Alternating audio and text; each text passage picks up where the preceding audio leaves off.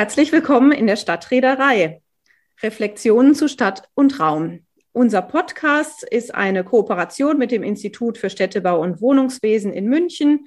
Und wir sind wieder dabei, Fee Tissen aus Oberhausen und meine Kollegin Christine Grüger. Herzlich willkommen in der Stadtreederei. Wir greifen heute ein Thema auf, was in den letzten Podcasts, die zugehört haben, wo wir einmal über das Silo-Denken der Verwaltung und über Smart Cities gesprochen haben, wo immer wieder beleuchtet wurde, dass das nur gut gehen kann, wenn das Verhältnis zwischen Politik und Öffentlichkeit und Verwaltung vertrauensvoll ist. Insofern wollen wir heute sensibilisieren, um die Ursachen für den Vertrauensverlust und die Krise, die wir vor Corona festgestellt haben, besser zu verstehen, Interessen zu beleuchten und zu schauen, ob man nicht wieder einen sachlich konstruktiven und ergebnisorientierten Dialog hinbekommt.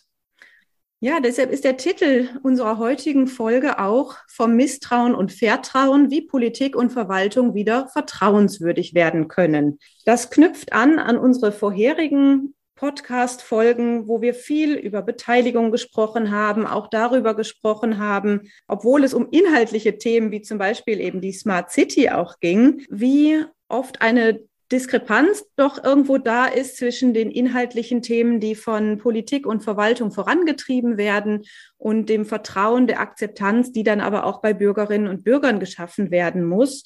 Von daher geht es jetzt in dieser Folge weniger um Vertrauensmissstände, die zwischen den hoheitlichen Akteuren, also zwischen Verwaltung und Politik, auftreten können, sondern es geht darum, wie die Öffentlichkeit wieder Vertrauen gewinnen kann in Verwaltung und Politik.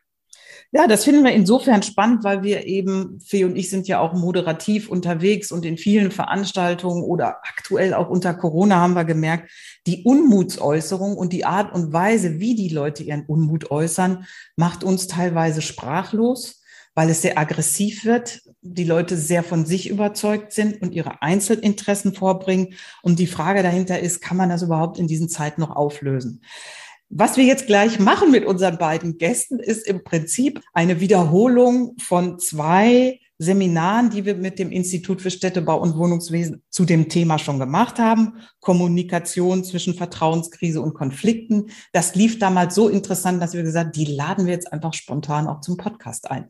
Und wer ist mit dabei, Fee? Wir haben eingeladen Professor Dr. Klaus Christian Wiegand, der Geograf ist und an der Universität Bonn Professor für Stadt- und Regionalgeografie ist der unterschiedliche Stationen vorher schon durchlaufen hat, unter anderem auch als Mitarbeiter des Bundesamtes für Bauwesen und Raumordnung, wo er wissenschaftlicher Mitarbeiter war. Er war auch an der Universität in München und er beschäftigt sich eben schon seit vielen Jahren und in unterschiedlichen Zusammenhängen mit den Ursachen für Veränderungen in der Stadt- und Regionalentwicklung.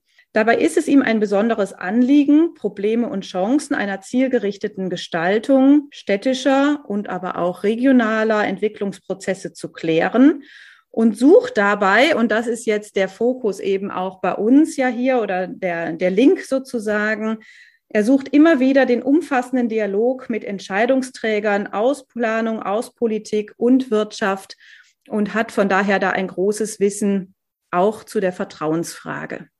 Ja, und als zweiten Gast dabei haben wir, und das ist jetzt Premiere, nämlich er ist auch zum zweiten Mal bei uns im Podcast, Michael Isselmann.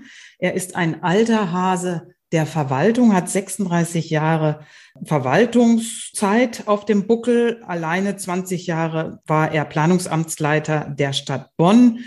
Daneben auch noch Vorsitzender der Fachkommission Stadtplanung und Städtebau des Deutschen Städtetages hat ganz klein angefangen über den Dortmunder Planerladen, über Lüdenscheid und Trier und ist jetzt in Corona-Jahren frei beruflicher Kommunalberater geworden, aber ein sehr reflektierender. Also er schaut jetzt mit der Brille von außen auf diese Verhältnisse, die wir heute hier besprechen wollen. Und das ist immer wieder inspirierend, mit so einem Praktiker über diese Veränderungen in dem Vertrauen in unseren Planungsvorhaben zu sprechen. Ja, von daher legen wir los. Wir freuen uns auf das Gespräch mit Ihnen beiden und allen Zuhörerinnen und Zuhörern viel Spaß beim Zuhören. Der Blick am Morgen ist ja meistens noch in die Tageszeitung. Was ist Ihnen denn da aufgefallen? Welcher Bericht über lokale Vorgänge haben bei Ihnen heute Morgen schon wieder Kopfschütteln ausgelöst? Herr Wiegand.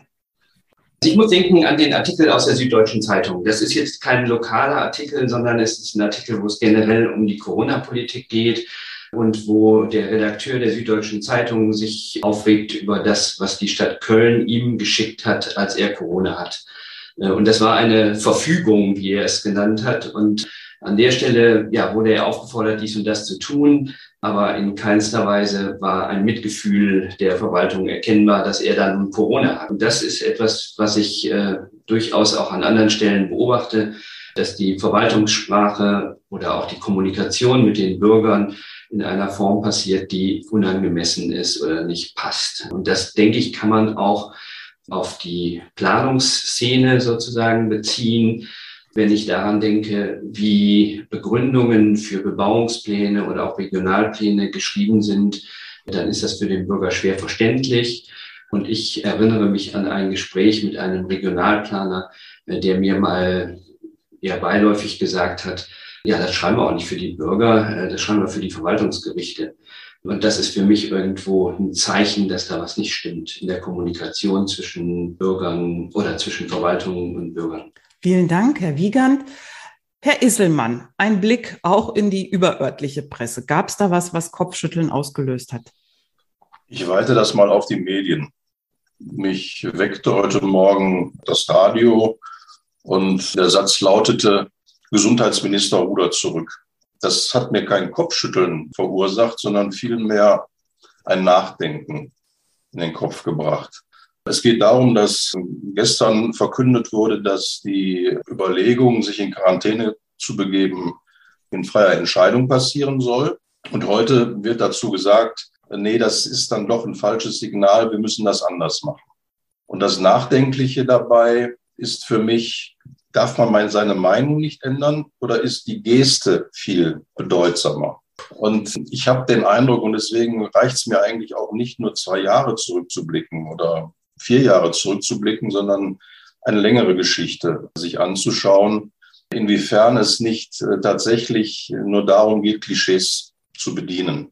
Und diese Klischees dann teilweise auch in Self-Fulfilling Prophecy übergehen. Dass ich das zweite Mal dabei bin, hat vielleicht auch damit zu tun, dass Vertrauenskrise häufig mit äh, Verwaltungsarbeit und kommunalen politischen Entscheidungen oder politischen Entscheidungen ganz generell auch in Verbindung gebracht wird. Und in der Tat ist äh, diese Frage, über Vertrauen und Vertrauenskrise nachzudenken. Etwas, was Menschen in Verwaltung tatsächlich tagtäglich beschäftigt und äh, mich im Besonderen auch beschäftigt. Vielleicht bleiben wir da gerade ganz kurz. Also mit dieser langen Verwaltungserfahrung, die Sie mitbringen und eben mit jetzt diesem Hinweis auch, Verwaltung hat da tagtäglich mit zu tun. Wir wissen auch, Verwaltungsmitarbeitende haben teilweise richtig Angst, nach draußen zu gehen, vor die Bürgerinnen und Bürger zu treten aus Sorge angegriffen zu werden, verbal wie aber auch körperlich. Woher kommt das? Woher kommen diese Aggressionen und woher kommt es, dass da so eine große Lücke oder so eine große Diskrepanz entstanden ist? Also ich glaube, dass äh, in vielerlei Hinsicht ein grundlegender gesellschaftlicher Konsens fehlt. Ich will das an einem anderen aktuellen Beispiel deutlich machen. Ukraine-Krieg, Gasversorgung. Ich bin mittlerweile so alt, mich noch sehr gut daran zurückzuerinnern, dass wir in den 70er Jahren eine Ölkrise hatten. Es gab dort auch Begrenzungen, es gab dort auch Preissteigerungen, es gab Sonntagsfahrverbote für Kraftfahrzeuge. Ich will das nicht verklären, aber ich glaube, das wurde relativ klaglos hingenommen. Also auch nicht weiter diskutiert, sondern man erkannte, hier ist eine Notwendigkeit zu handeln. Es wurden äh, Handlungsstränge vorgegeben und sie wurden mitgetragen. Man hat kreative Lösungen gefunden, indem man Pferde vor Autos gespannt hat, aber man hat es mitgemacht. Heute wird vieles hinterfragt, es wird beleuchtet, das ist erst einmal richtig. Aber im Endeffekt muss es um Entscheidungen gehen, die letztlich dann auch mitgetragen werden. Hat es aber nicht auch was damit zu tun, dass zunehmend die Leute die Meinungen von Fachexperten und Expertinnen gar nicht mehr so annehmen? Und mittlerweile ist jeder der eigene Experte und die Expertin für Mobilität, für Wohnen, für ich weiß nicht was geworden. Woran liegt das möglicherweise, Herr Wiegand? Ja, also da würde ich auf jeden Fall zustimmen. Also die Bürger sind besser informiert. Die Bürger haben auch mehr Zeit, sich zu informieren. Und ja, die Bürger und Bürgerinnen sind in gewisser Weise auf Augenhöhe mit den Experten und Expertinnen. Und das gilt für die Stadtplanung, das gilt aber auch in allen anderen gesellschaftlichen Bereichen. Also wenn ich zum Arzt gehe, dann habe ich mich vorher im Internet informiert und kann mit dem diskutieren. Und da ist kein hierarchisches Verhältnis mehr, wie es vielleicht früher gewesen ist. Und das gilt auch im Fotoladen. Also wenn ich eine Kamera mir kaufe und ich gehe noch in den Fotoladen, dann kann ich da auch äh, mit dem Verkäufer über dies und das diskutieren und bin bestens informiert. Und ja, das ist ein Verhältnis, was sich verändert hat. Also es ist nicht mehr asymmetrisch, sondern eher symmetrisch, äh, sagen die Soziologen an dieser Stelle. Und das, denke ich mir, müssen Planerinnen und Planer auch ein Stück weit berücksichtigen, dass sie sozusagen zwar natürlich eine Ausbildung haben in der Stadtplanung, in der Architektur oder auch in der Geografie oder wo auch immer, aber dass die Bürger trotzdem hochgradig informiert sind, gebildet sind und auch erwarten, dass sie sozusagen äh, auf Augenhöhe mit den Experten irgendwo sprechen. Das war ja auch lange unser Ziel, wenn ich an Öffentlichkeitsbeteiligung denke, ein Gespräch auf Augenhöhe hinzubekommen. Da haben wir ja lange drum gerungen, auch darum gerungen, dass die Leute informiert sind. Das kippt ja jetzt mittlerweile. Michael Isselmann hat so schön in einem Vortrag darüber gesprochen, dass es jetzt schwierig wird zwischen der sachgerechten Abwägung und einem zwanghaften Konsens über das Finden des rechten Maßes der Bürgermitwirkung und hat ein neues Wort kreiert. Klingt ein bisschen sperrig, aber vielleicht kann er es nochmal erklären. Es geht um Entscheidungsakzeptanzkultur. Und irgendwo muss ich als normalsterbliche Bürger und Bürgerin vielleicht erkennen, dass der eine oder die andere Fachexpertin da doch einen Wissensvorsprung hat und auch eine Erfahrungskompetenz. Und wie gehen wir mit diesem Dilemma letztendlich um? Ich glaube, das Thema der Beteiligung ist in den 70er Jahren sehr stark in die Köpfe der planenden Verwaltung auch eingezogen. Aber ein bisschen möchte ich das vergleichen mit sportlichen Wettkämpfen, Hochsprung. Hochsprung ist, glaube ich, eine gute Vergleichssportart. Die Latte wird immer höher gelegt. Früher konnten wir mit Beteiligungsformaten tatsächlich agieren, die die Latte vielleicht auf zehn Zentimetern Höhe legte. Das heißt, die reine Information und sich zum Gespräch zur Verfügung stellen reichte aus. Ich kann mich dann an Phasen erinnern, wo die Latte etwas höher gelegt wurde und äh, mehr Transparenz dadurch hergestellt wurde, dass man einen Overhead-Projektor bediente. Manchmal mit etwas großen Schwierigkeiten. Ich weiß nicht, wie viele Möglichkeiten es gibt, äh, Folien falsch aufzulegen. Ich glaube, es sind acht oder sechzehn egal wie. Aber auch das wurde honoriert, eine gewisse Zeit. Und so geht es weiter. Heute schlägt das in Teilen ins Gegenteil um. Wenn ich äh, eine professionelle Animation per Videopräsentation anbiete, dann wird eher der Vorwurf erhoben, ja, das dient nicht der Transparenz, sondern es dient dazu, Dinge zu verkleistern, etwas Falsches darzustellen.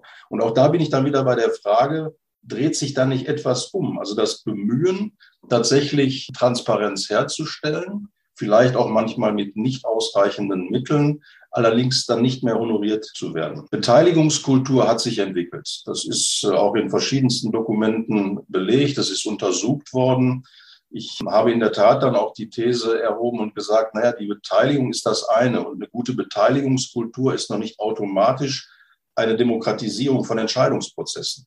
Es braucht auch eine Entscheidungskultur. Und dieses alleine reicht mir dann immer noch nicht aus. Was nutzt es, wenn ich einen nach allgemeiner Lesart demokratischen Entscheidungsprozess auf der Basis fundierter Grundlagen, zu denen nichts hinzuzufügen ist, getroffen habe, aber diejenigen Interessen, die nicht Berücksichtigung gefunden haben, grundsätzlich sagen, also wenn meine Interessen nicht mit berücksichtigt werden, dann akzeptiere ich das grundsätzlich nicht. Und dann bin ich bei diesem Thema der Entscheidungsakzeptanz und der Entscheidungsakzeptanzkultur tatsächlich zu sagen, wenn ich demokratische Grundprinzipien respektiere, dann muss ich auch diesen Schritt machen, Entscheidungen zu einem bestimmten Zeitpunkt akzeptieren. Herr Wiegand, wenn wir das jetzt einerseits so hören, diese Entscheidungsakzeptanz ist nicht da, gleichzeitig haben wir den Vertrauensverlust. Wie äußert sich das denn eigentlich? Also wie ist das Spektrum dieses Vertrauensverlustes und wie wird der überhaupt sichtbar und spürbar? Ich würde das vollkommen teilen mit der Entscheidungsakzeptanz und damit antworte ich auch auf Fetissen. Also das ist irgendwie etwas, was notwendig ist und was vielleicht auch an der einen oder anderen Stelle verloren gegangen ist und was sich nicht nur in Leserbriefen dann eben äußert, sondern eben auch in irgendwelchen Posts in den sozialen Medien, die da heute eine viel größere Rolle spielen, als sie früher überhaupt spielen konnten. Aber was mir noch durch den Kopf geht, ist, dass Beteiligung ja häufig anlassbezogen ist. Da gibt es also irgendwie ein spezifisches Vorhaben, um das es geht oder vielleicht sogar um ein Leitbild Einer Stadt.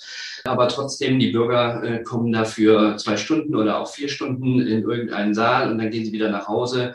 Und sechs Monate später findet vielleicht die zweite Veranstaltung statt. Und dazwischen findet natürlich unendlich viel äh, statt, quasi in der Verwaltung, in der Politik. Und davon kriegen die Bürger eben relativ wenig mit.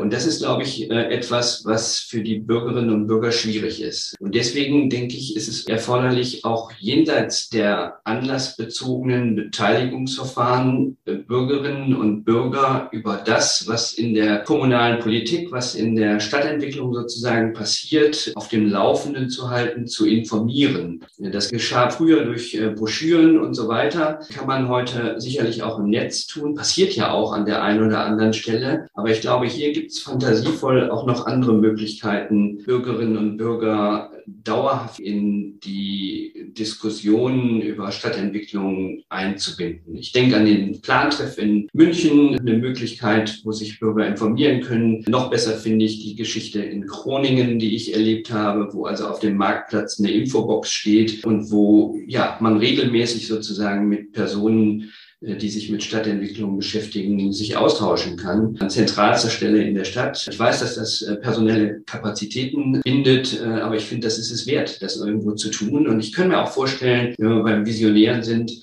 dass der Stadtplaner da eine Stunde in der Woche Kaffee trinkend verbringt und auf die Bürgerinnen und Bürger zugeht.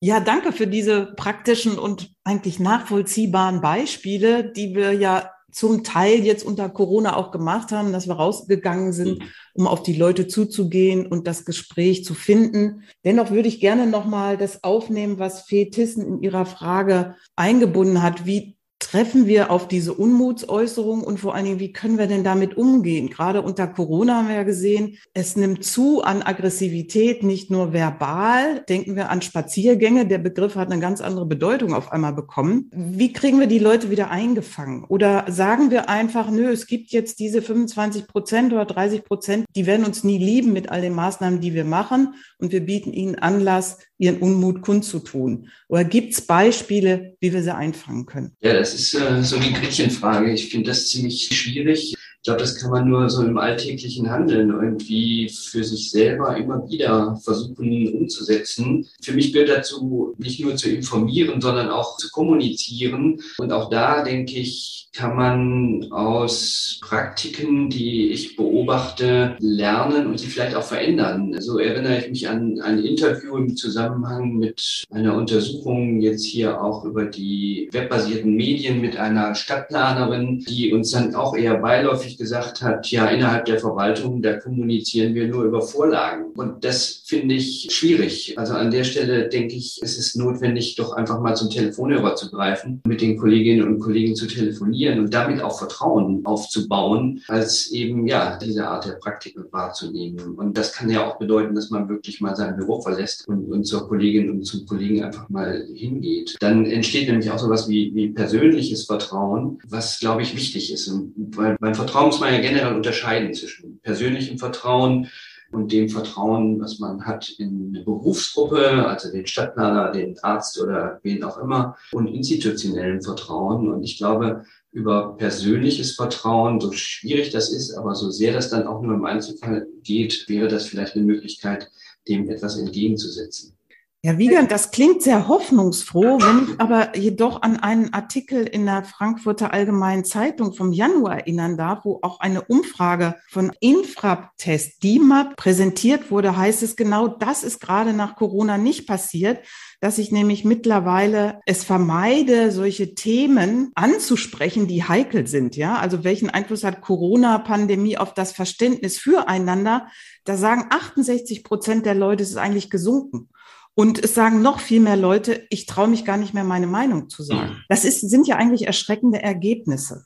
Und mit denen müssen wir irgendwie umgehen. Michael Isselmann hat so schön gesagt, Mensch, wenn wir diesen Podcast machen, wir finden doch gar keine Lösung. Dann wie gesagt, ja, aber ich glaube nicht, dass wir hier der Weisheit letzten Schluss finden können, sondern dass wir nur sensibilisieren können, dass diese Themen auch bei uns in der Stadtentwicklung letztendlich mitschwingen und wir alle ein Stück weit ratlos sind, wie wir da wieder ein Gemeinwohlverständnis erreichen können.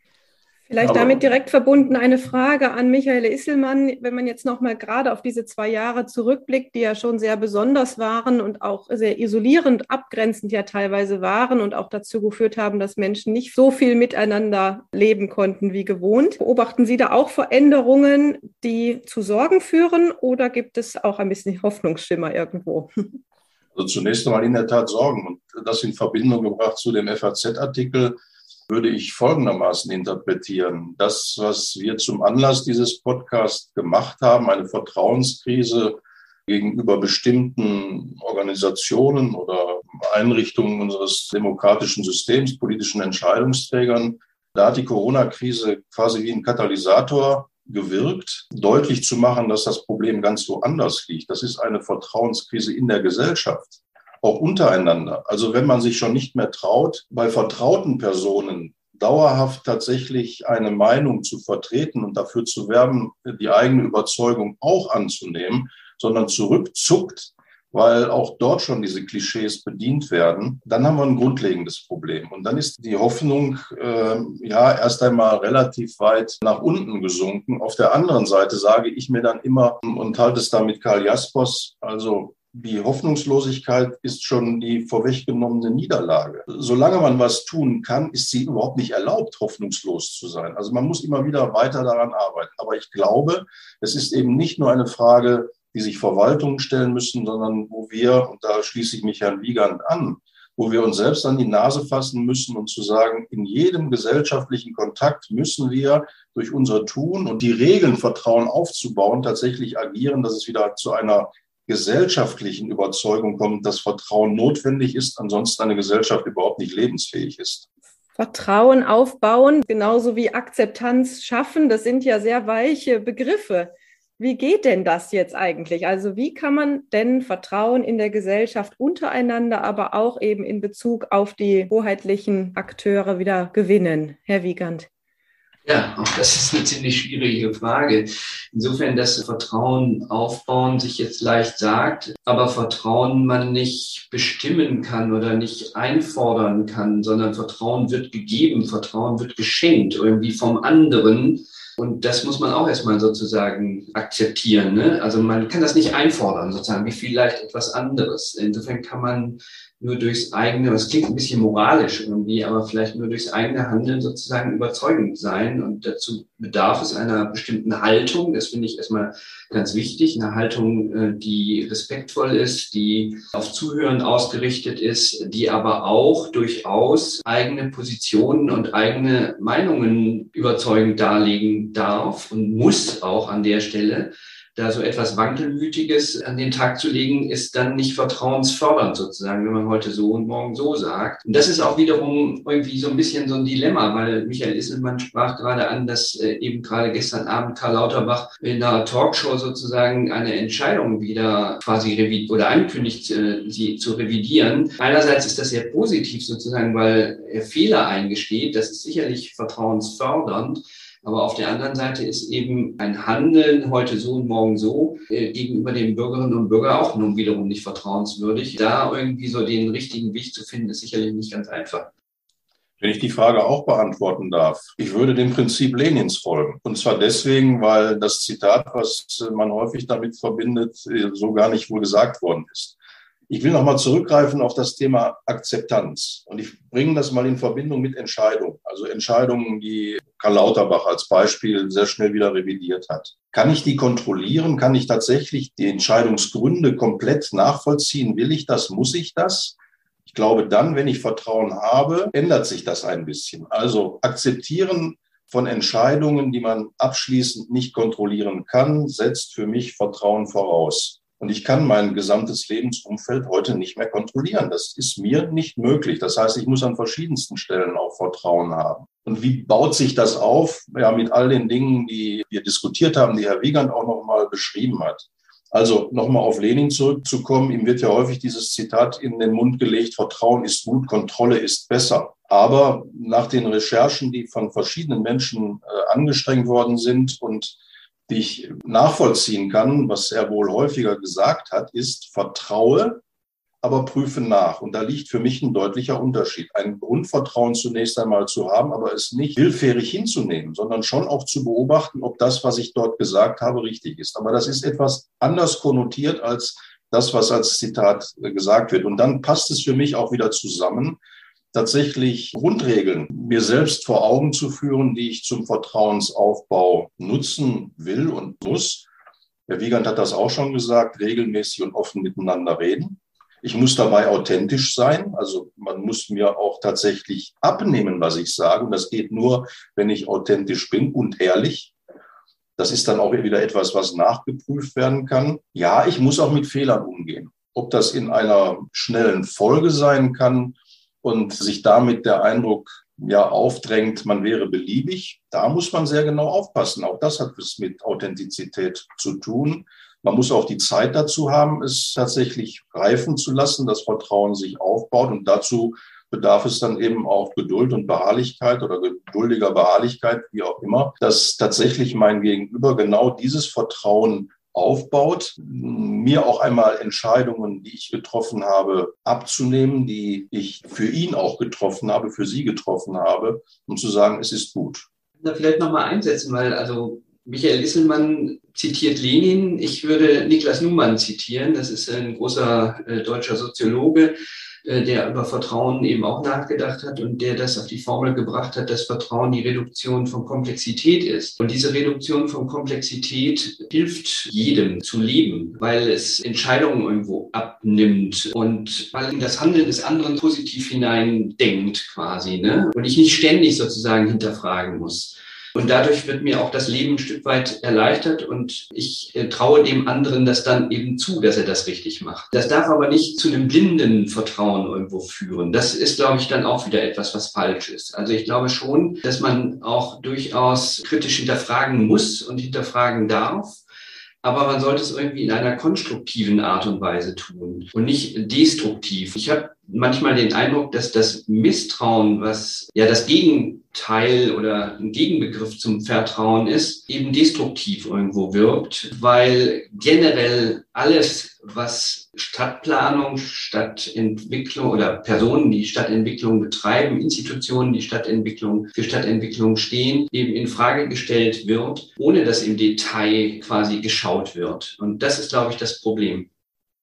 Ja, und da haben wir, glaube ich, genau dieses Dilemma. Es ist richtig und genau richtig, was Herr Wiegand sagt, äh, dass auch Vertrauen, und da äh, hat Luhmann eine kluge Aussage getroffen, sich durch die Reduktion von Komplexität ergibt.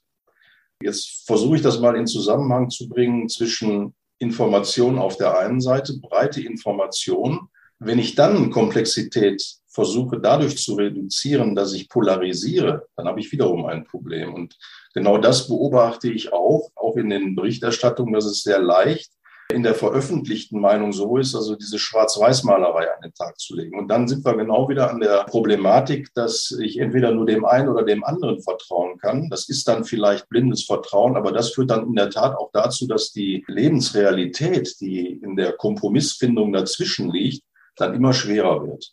Wenn wir uns die gegenwärtige Zeit angucken, dann ist es ja ein starker Veränderungsprozess und den Leuten wird eigentlich klar gemacht, dass es eben nicht so einfach ist, sondern dass es sehr komplex ist, dass wir eine Klimakrise haben, dass wir Wirtschaftskrisen haben. Jetzt wollen wir nicht noch weiter über den Krieg reden. Also es wird einem ja tagtäglich präsentiert, wie komplex das alles ist. Und die Menschen werden damit einfach sehr, sehr unsicher. Und ein kluger Mensch hat einmal gesagt, ein Philosoph, eigentlich braucht Vertrauen Kontakte, aber leben wir nicht alle auf unseren eigenen Wohlfühlinseln? Wo treffen wir denn noch Menschen, die eine andere Sicht auf die Dinge haben? Also die vielen verschiedenen Perspektiven. Ich will jetzt nicht den Stammtisch immer hervorheben, aber es gab ja früher durchaus Anlässe wie in die Kirche gehen, im Verein sich engagieren, wo man andere Menschen getroffen hat und sich da austauschen konnte und vielleicht durch dieses Austauschen Vertrauen schaffen konnte, sagt, ah, du bist auch unsicher, wir wissen jetzt auch nicht, was mit dem Klima wird, wie soll ich mich verhalten, haben wir im nächsten Winter überhaupt noch warme Zimmer und so weiter. Also wir sind gerade in einer Zeit hochgradiger Unsicherheit und höchster Komplexität und vielleicht ist es einfach nur logisch, dass man sagt, es ist völlig klar, dass Leute erst einmal mehr hinterfragen, als Vertrauen zu haben. Würde da gerade anknüpfen und nochmal die Frage stellen, welche Rolle dabei auch die Bezirkspolitik spielt, die ja eigentlich auch sehr nah am Bürger, an der Bürgerin sein sollte, eben genau auch früher vielleicht enger in Gesprächen verknüpft war, als sie es heute ist teilweise auch übersprungen wird, überfordert ist, reagierend agiert. Das wissen wir aus Forschungsprojekten. Wie kann man das auch da schaffen, dass Bürgerinnen und Bürger eben durch kontinuierliche Gespräche womöglich eben auch wieder zu der Bezirkspolitik einen Draht finden, engeres Band finden, um dann nach oben hin auch wieder das Vertrauen zu vergrößern. Das wäre die eine Frage. Und dann vielleicht auch noch die Frage, welche Rolle können auch Intermediäre, ich sage jetzt mal Wissenseinrichtungen, eben auch nochmal die Presse, Kirchen, Stiftungen etc. einnehmen, um stabilisierend zu wirken und vielleicht eben auch den hoheitlichen Akteuren da Rückhalt und Haltung und Positionierung unterstützend zu geben und es dann ja vielleicht auch eben in Ihrem Beispiel von vorhin, Herr Wiegand, in dieser Infobox auf dem Marktplatz gar nicht der einzelne Verwaltungsmitarbeiter sein muss. Es könnte auch ja der Bezirkspolitiker vielleicht da stehen. Was denken Sie dazu, Herr Wiegand? Ja, also da würde ich erstmal zustimmen, dass diese Infobox natürlich offen sein muss äh, und dass da genauso der Bezirkspolitiker wie vielleicht auch der ein oder andere, der ja ein Anliegen hat, dort äh, diskutieren kann, soll und muss sogar. Also insofern würde ich da zustimmen. Ja, entscheidend ist, dass man irgendwie aus seinen Blasen rauskommt. Ne? Also wir sind heute alle in so spezifischen Blasen gefangen. Da spielen wahrscheinlich die sozialen Medien auch eine gewisse Rolle, die das nochmal äh, segregieren quasi in bestimmter Art und Weise. Und dass diese Segregation, die findet ja nun durchaus auch in den Stadtvierteln statt oder die findet in den Schulen statt oder die findet an verschiedensten Stellen unserer Gesellschaft irgendwie statt. Und da sozusagen ein Stück weit jetzt rauszukommen, ist, könnte ich mir vorstellen, hilfreich.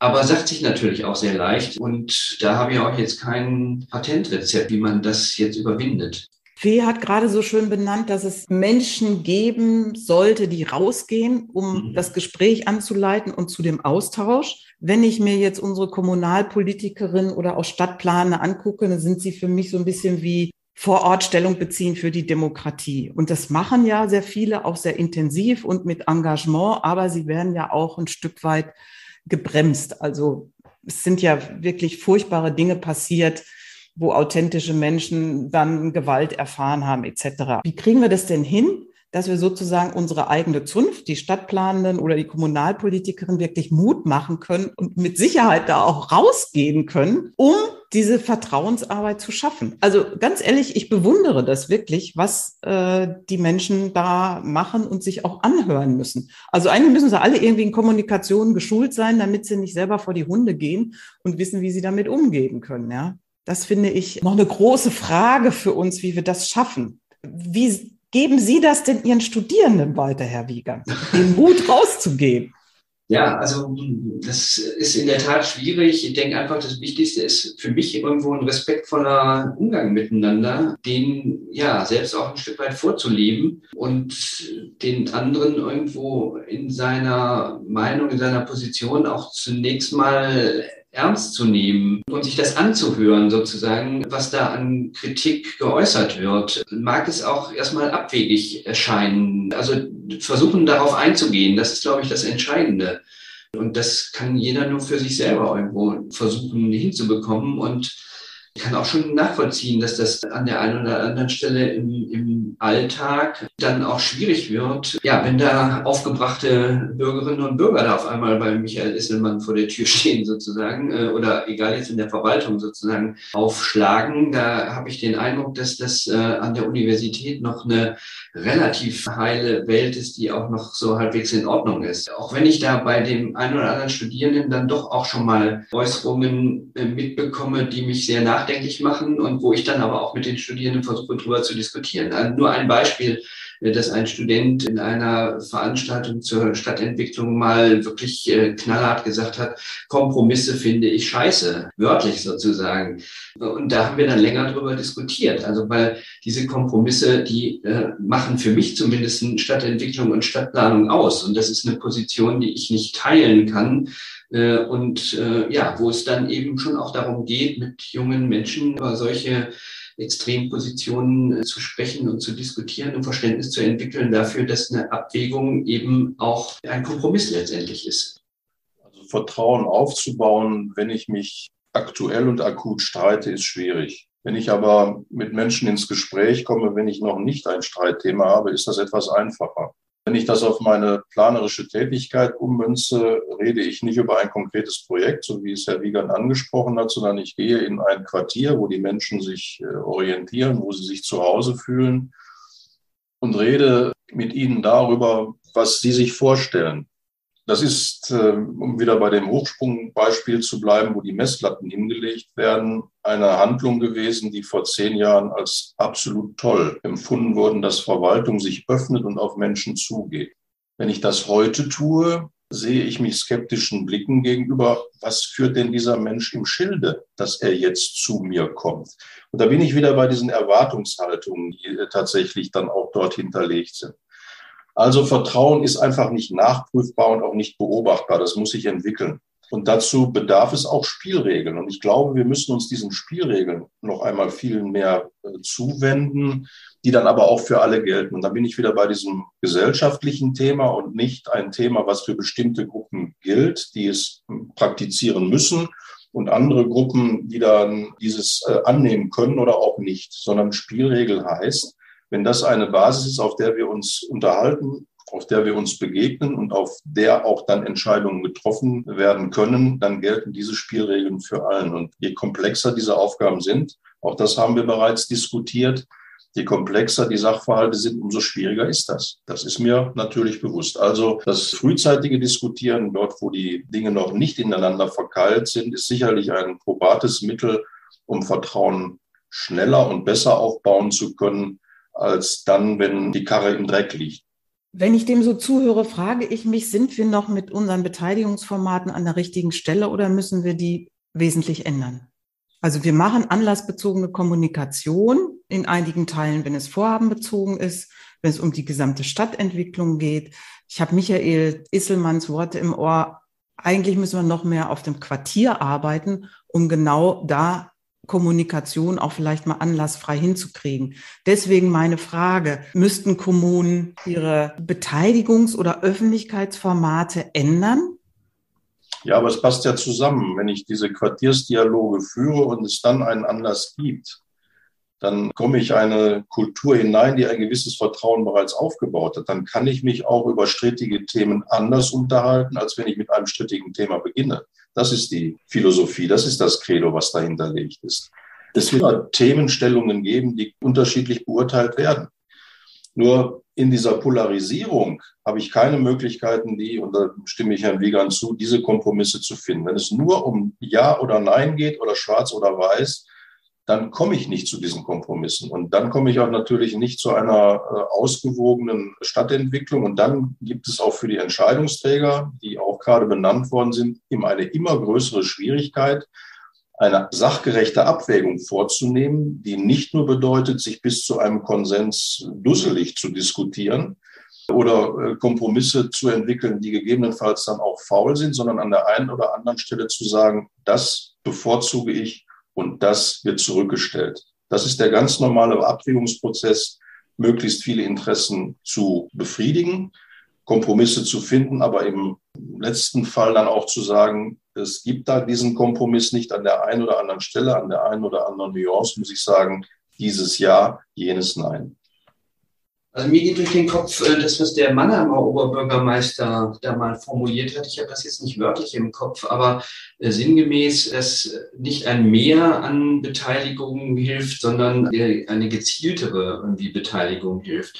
Und da denke ich mir, es ist erforderlich, ein Erwartungsmanagement klar zu formulieren und nicht irgendwie, ja, das, was Klaus Helle mit Participament äh, beschrieben hat, zu praktizieren, also dass da jeder so seinen Wunsch äußern darf, dann wird er auch eben hinterher enttäuscht, äh, wenn diese Wünsche nicht eingelöst werden und auch nicht eingelöst werden können. Also das ist, glaube ich, etwas Wichtiges äh, bei Beteiligung, sozusagen ähm, Erwartungsmanagement vorzuschalten und auch klarzukriegen, wozu diese Beteiligung eigentlich dienen kann und was man mit ihr irgendwie auch bezwecken kann. Also das, glaube ich, ist auch nochmal was äh, sehr Zentrales an der Stelle. Eine vielleicht letzte Frage genau da anknüpfend. Sie hatten eingangs gesagt, Herr Wiegand, die Bürgerinnen und Bürger sind immer gebildeter, immer besser informiert, machen sich schlau, bevor sie in Beteiligung gehen. Und andererseits versuchen wir aus Planungsperspektive immer wieder ja trotzdem Inhalte sehr laienverständlich mit einer vernünftigen Sprache, die für alle Bürgerinnen und Bürger verständlich sind, versuchen wir zu übermitteln. Das funktioniert nicht immer. Ähm, ich sage uns mal gerade in Bereichen, die auch sehr technisch sind, Straßenplanungen etc., klappt das nicht immer und nicht immer sind dann auch die Fachleute aus der Verwaltung, weil sie vielleicht eigentlich Ingenieure sind beispielsweise, in dieser Kommunikation entsprechend ausgebildet und geschult. Wie kann man trotzdem aber diese Diskrepanz zueinander bringen, dass man sagt, einerseits muss man das sehen, wertschätzen auch, dass es diese hohe Bildungstum gibt und auf der anderen Seite trotzdem gucken, dass man verständlich bleibt. Ist das auch ein Punkt, mit dem wir besonders umgehen müssten? Ja, also dieses verständlich bleiben, das finde ich sehr, sehr wichtig. Und das ist auch gar nicht so ganz einfach, glaube ich. Ich schreibe im Moment mit vielen Kollegen an einem Lehrbuch zur angewandten Geografie. Und da gibt es die verschiedensten Themenbereiche. Ne, da gibt es Geografen, die arbeiten in der Radverkehrsplanung und es gibt Geografen, die arbeiten im Immobilienwesen. Und die Beiträge, die ich dort schreibe, schreibe ich immer mit einem Praktiker gemeinsam. Und was ich feststelle, ist, äh, dass jeder Teilbereich hat seine Fachsprache. Und zwar eine Fachsprache, die zum Teil mir dann auch unbekannt ist, weil ich mich nicht täglich mit Radverkehrsplanung auseinandersetze. Ich aber staune darüber, mit welchen Terminologien da so gesprochen wird oder auch geschrieben wird.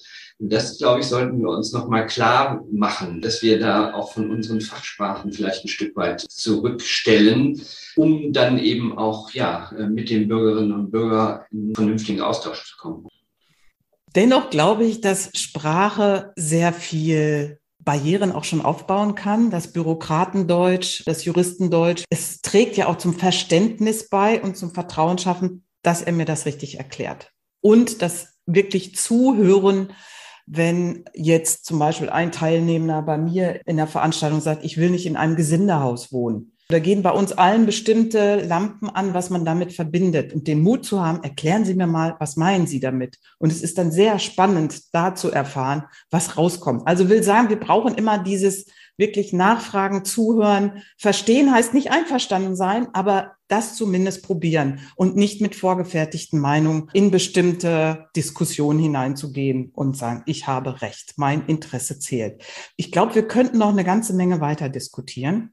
Und wir suchen händeringend, das kennt Michael Isselmann auch, immer nach einer schönen Schlussrunde. Ich glaube, diesmal bei der Fragestellung fällt es uns ein wenig schwer zu sagen, was wäre jetzt Ihre Lieblingsüberschrift in einer Zeitung. Deswegen würde ich gerne diese Schlussrunde eher so einleiten und sagen, mit wem würden Sie das Gespräch, außer mit uns natürlich, noch weiterführen? Wer wären jetzt noch Gesprächspartner oder Gesprächspartnerin, die dieses Thema noch weiter vertiefen oder noch einen anderen Blickwinkel reinbringen können? Fallen Ihnen da Menschen zu ein? Ganz spontan würde ich jetzt mal sagen, also die Oberbürgermeisterin unserer Stadt, mit der würde ich mich da gerne weiter drüber austauschen, weil es ist schon eine Schlüsselperson, eine Schlüsselfigur, die durchaus jetzt auch Entscheidungen vorbereitet, die sehr strittig sind und die sich damit im Verkehrskontext auch mit den Bürgerinnen und Bürgern auseinandersetzen muss und wie sie das zukünftig hinkriegen wird, das hat sehr viel auch mit Vertrauen in die Bürgerschaft zu tun. Dankeschön. Also es ist eine schwierige Frage, mit wem man sich unterhalten will. Ich glaube, ich würde mich unterhalten wollen, und zwar im Dreiergespräch mit Menschen, die mir vertrauen, einem Menschen, der mir vertraut und einem Menschen, der mir nicht vertraut.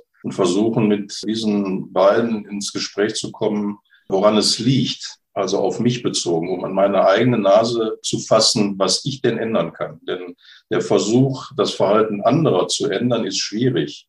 Das Verhalten, was man am ehesten ändern kann, ist das eigene großartige Worte, eine Reflexion, ein Feedback auf das eigene persönliche Verhalten.